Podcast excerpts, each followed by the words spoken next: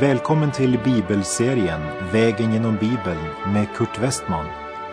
Vi håller nu på med Första Samuelsboken. Slå gärna upp din bibel och följ med. Programmet är producerat av Norea Radio.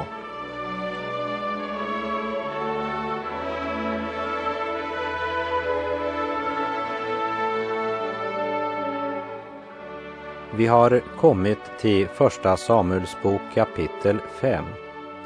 Kapitel 4 avslutades med orden Härligheten är borta från Israel eftersom Guds ark var erövrad. Men det betyder inte att Gud har förkastat arken som den plats där han uppenbarar sig i det gamla förbundet. Gud har aldrig gjort sig beroende av arken och folket ska inte tro på arken men på Gud.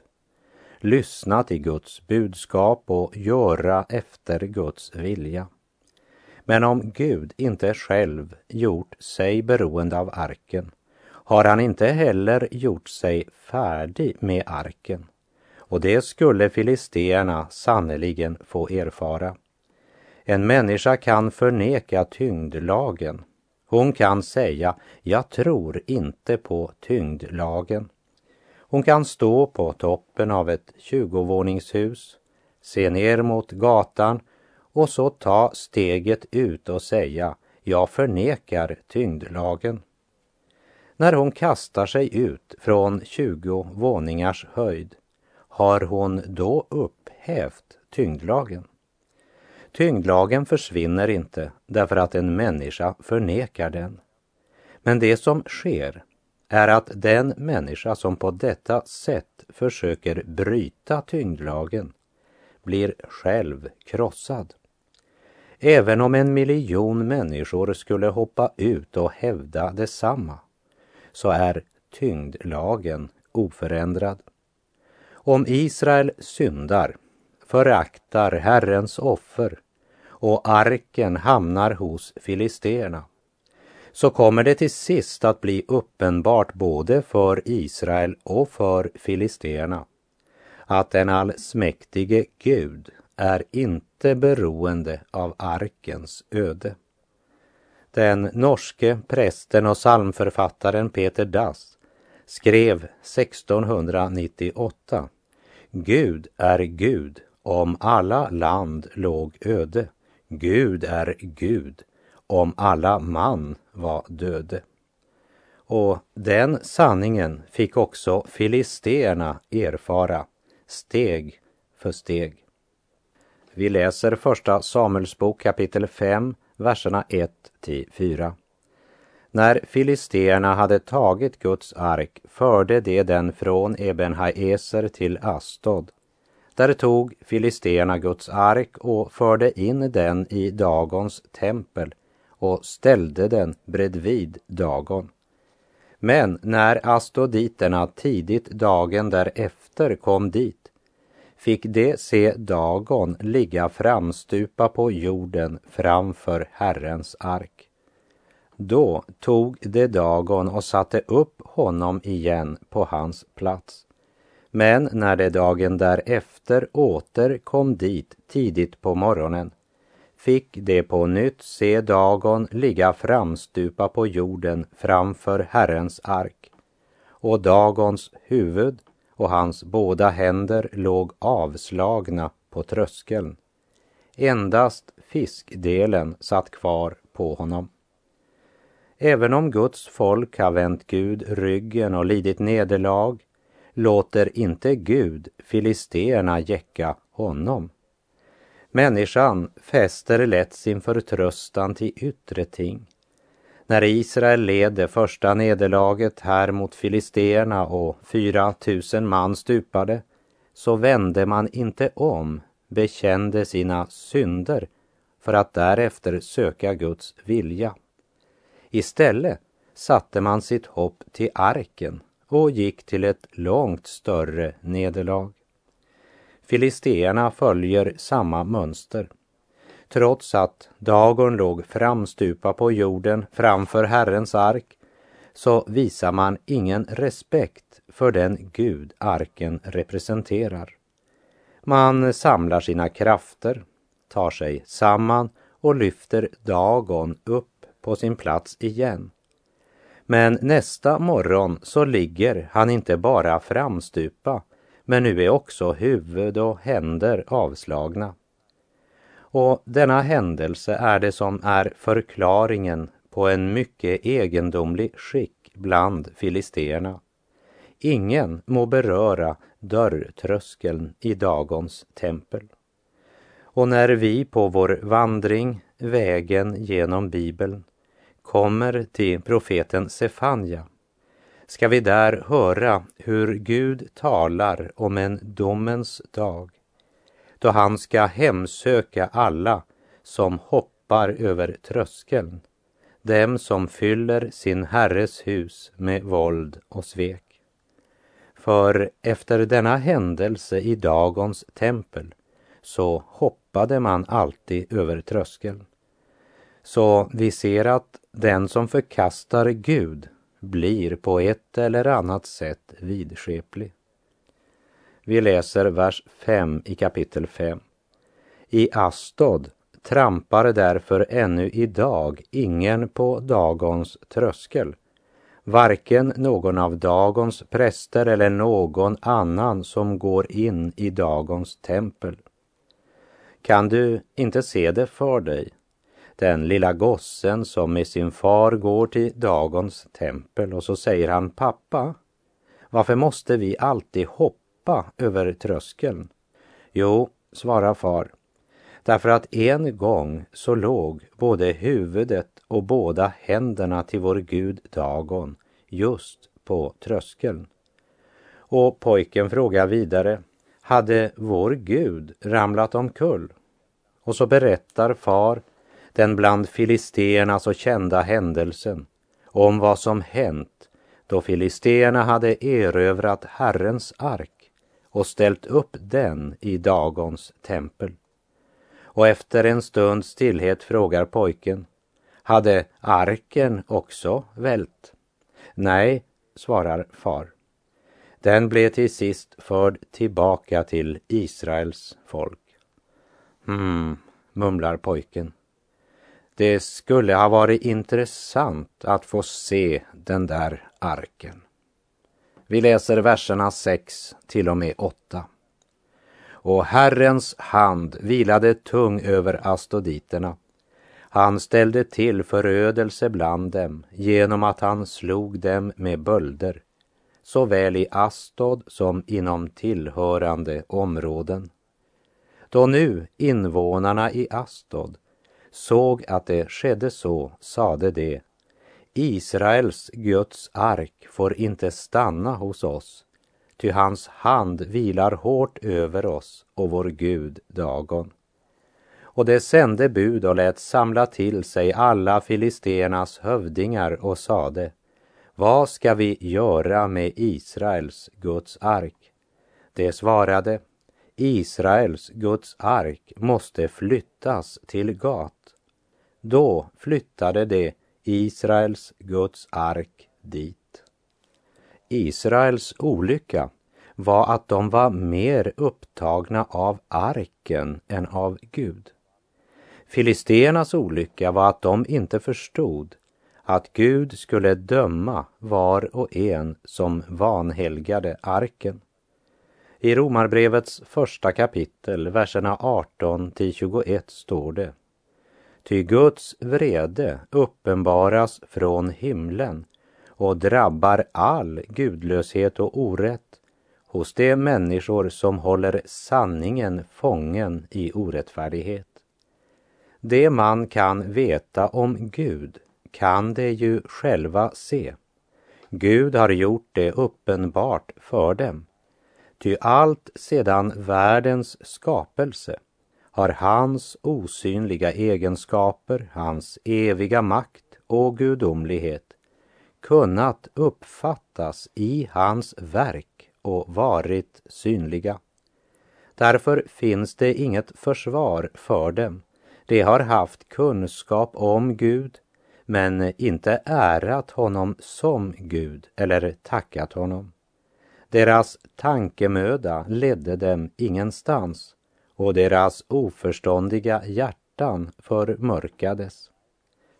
Varken Israel eller filisteerna hade ärat Gud och deras tankemöda kom aldrig längre än till arken.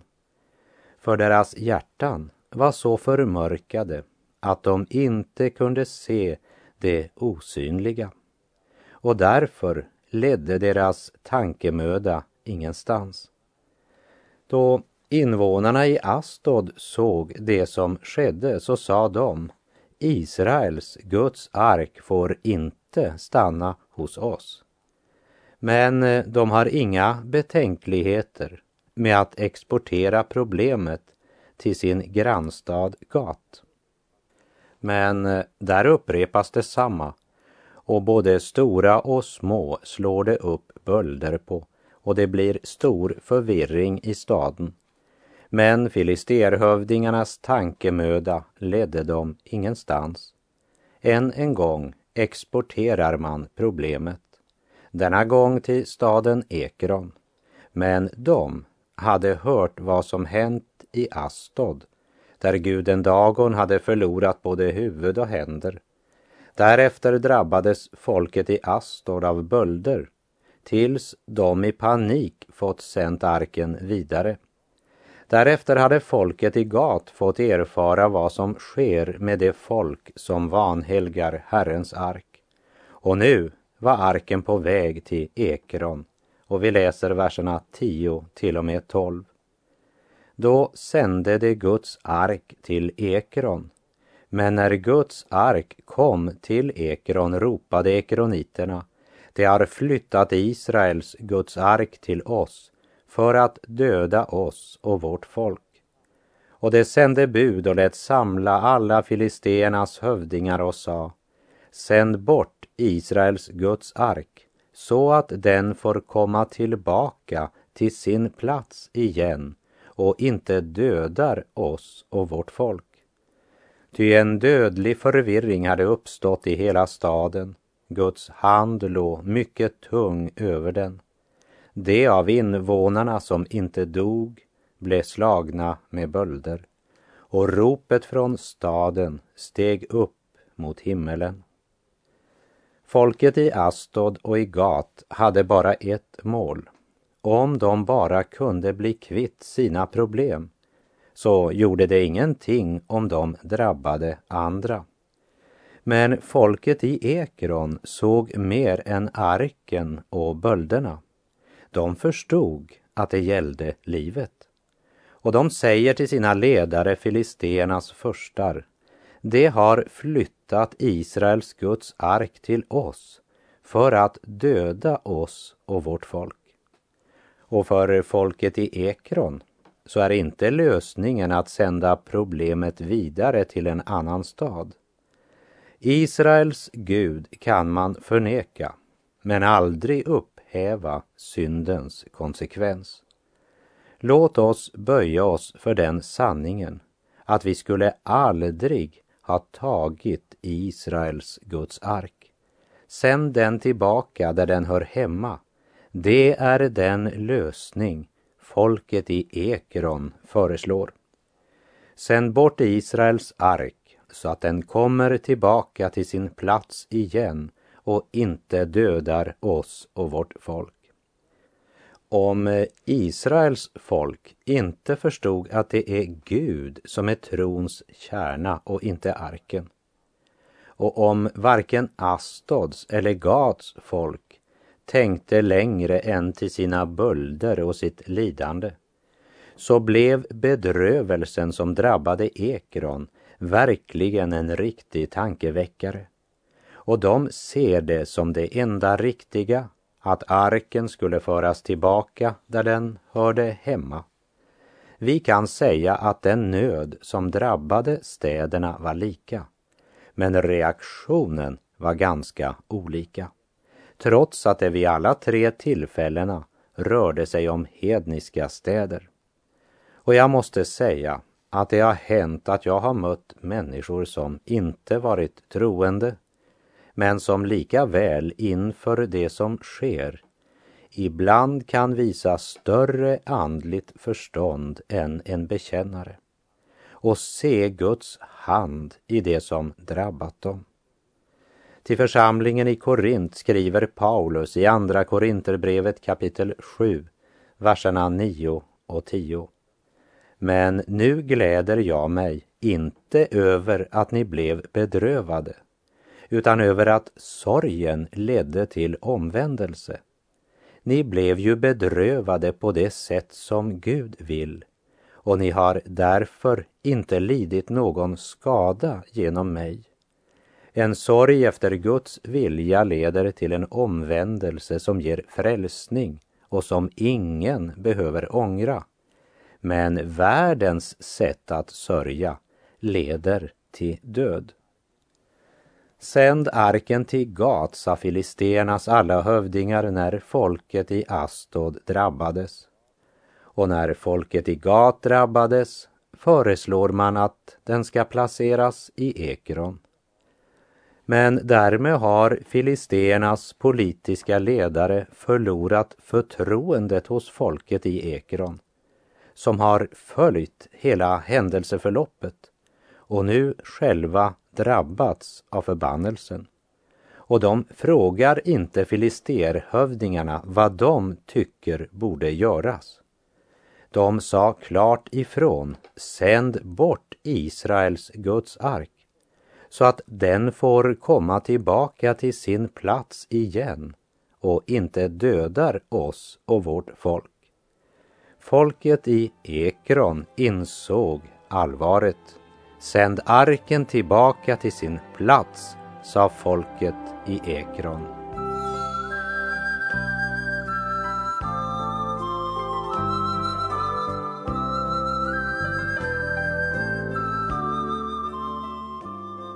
Filisterhövdingarnas tankemöda ledde dem ingenstans och deras oförståndiga hjärtan var förmörkade.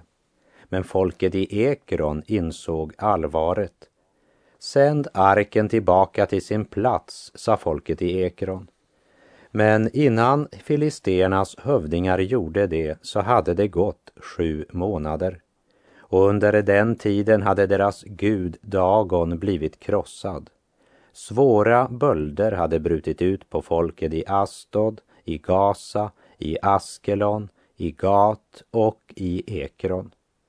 Många dog och de invånarna som inte dog blev alltså slagna med bölder och ropet från Ekron steg upp mot himlen.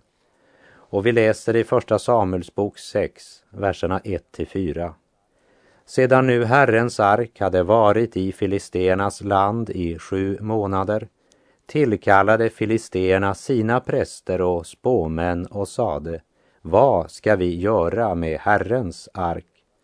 Låt oss få veta på vilket sätt vi ska sända den till dess plats igen.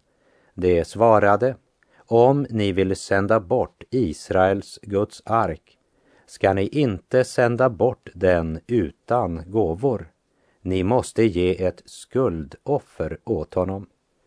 Då ska ni bli botade och det ska då också stå klart för er varför hans hand inte drar sig tillbaka från er. De frågade, vad för ett skuldoffer skall vi ge åt honom? Det svarade, fem bölder av guld och fem jordråttor av guld, lika många som filisternas hövdingar. Ty en och samma hemsökelse har träffat alla, också era hövdingar. I Hebreerbrevets nionde kapitel berättas om det gamla förbundet och om att synd inte kunde förlåtas utan att blod blev utgjutet. Och vi läser från Hebreerbrevet 9, verserna 19 till 22. När Mose hade läst upp lagens bud för hela folket tog han blod från kalvar och bockar tillsammans med vatten och röd ull och isop och stänkte det på själva bocken och på allt folket och sade Detta är blodet för det förbund som Gud har fastställt för er. Likaså stänkte han blod på tältet och alla gudstjänstföremålen. Ja, enligt lagen renas nästan allting med blod och utan att blod utgjutes ges ingen förlåtelse. Men filisteernas präster och spåmän kände varken den levande Gud eller hans förbund. Deras hjärtan var förmörkade och ett förmörkat hjärta har mycket större sans för guld än för blod. Det av synden förmörkade hjärtat säger att skuld och guld rimmar mycket bättre än skuld och blod. Man vill hellre ge en stor gåva till missionen än bekänna sin synd och söka all sin tröst i Jesu blod. Vi läser vers 11 i Första Samuelsbok 6. Och det satte Herrens ark på vagnen och dessutom skrinet med jordråttorna av guld och med avbildningarna av svulsterna. Egentligen var det förbjudet dels att flytta arken utan att täcka över den, som vi minns från fjärde Mosebok kapitel 4. Och när vi kommer till andra Samuelsboken ska vi se att den som med handen vidrörde själva arken straffades med döden. Men Gud håller inte filisterna ansvariga när de nu lyfter upp arken på en vagn. För de visste helt enkelt inte bättre. Och man valde två kor som gav di till att dra vagnen. Och det gjorde man för att få stadfäst att Gud stod bakom detta. För det var ju mot deras natur att gå ifrån sina kalvar. På det sättet ville filisterna förvissa sig om att det som hänt inte var tillfälligheter, men verkligen något som kom från Gud. Och vers 12. Och korna gick raka vägen fram åt Bet-Semes till det höll hela tiden samma riktning och gick där råmande utan att vika av vare sig åt höger eller vänster. Och filisternas hövdingar gick efter dem ända till Betsemes område. Och filisterna insåg nu att här hade Gud sin hand med i det som skedde. Och vers 13 till 15. Men Betsemesiterna höll på med veteskörd i dalen. När de nu lyfte upp sina ögon fick de se arken och de blev glada när de såg den. Men när vagnen kom till Betsemesiten Josuas åker stannade den där. Och där låg en stor sten då högg de sönder trävirket på vagnen och offrade korna som brännoffer åt Herren. Leviterna hade nämligen lyft ned Herrens ark tillsammans med skrinet som stod där bredvid, det som de gyllene dyrbarheterna fanns i, och hade satt detta på den stora stenen. Sedan offrade invånarna i Bet-Semes den dagen brännoffer och slaktoffer åt Herren. Korna hade kommit från filisterna och vi lägger märke till att Israels folk ville inte behålla något för sig själva av det som kom från filisterna. Och det såg filisterna. Vagnen huggs sönder och används som ved till offret och korna offras som brännoffer åt Herren. Därmed återstår bara arken och den är inte något som kommer från filisterna. Det är Israels, Guds ark som nu kommit åter. Och vers 16. Och när filisternas fem hövdingar hade sett detta återvände de samma dag till Ekron. Arken hade verkligen varit en het potatis i filisternas hand i hela sju månader. Och de var nu glada över att ha blivit kvitt den och de återvände hem igen. De kände ju inte lagen från fjärde Mosebok 4 som sa att det var förbjudet att flytta arken utan att täcka över den. Därför dömde Herren dem inte heller för att ha sett på arken. Men Israels barn visste detta och lika väl mötte de inte arken med helig respekt utan såg på arken innan den blev täckt över av leviterna. Och vi läser vers 19. Av invånarna i Betsemes blev också många slagna därför att de hade sett på Herrens ark. Han slog 70 man bland folket, 50 000 man.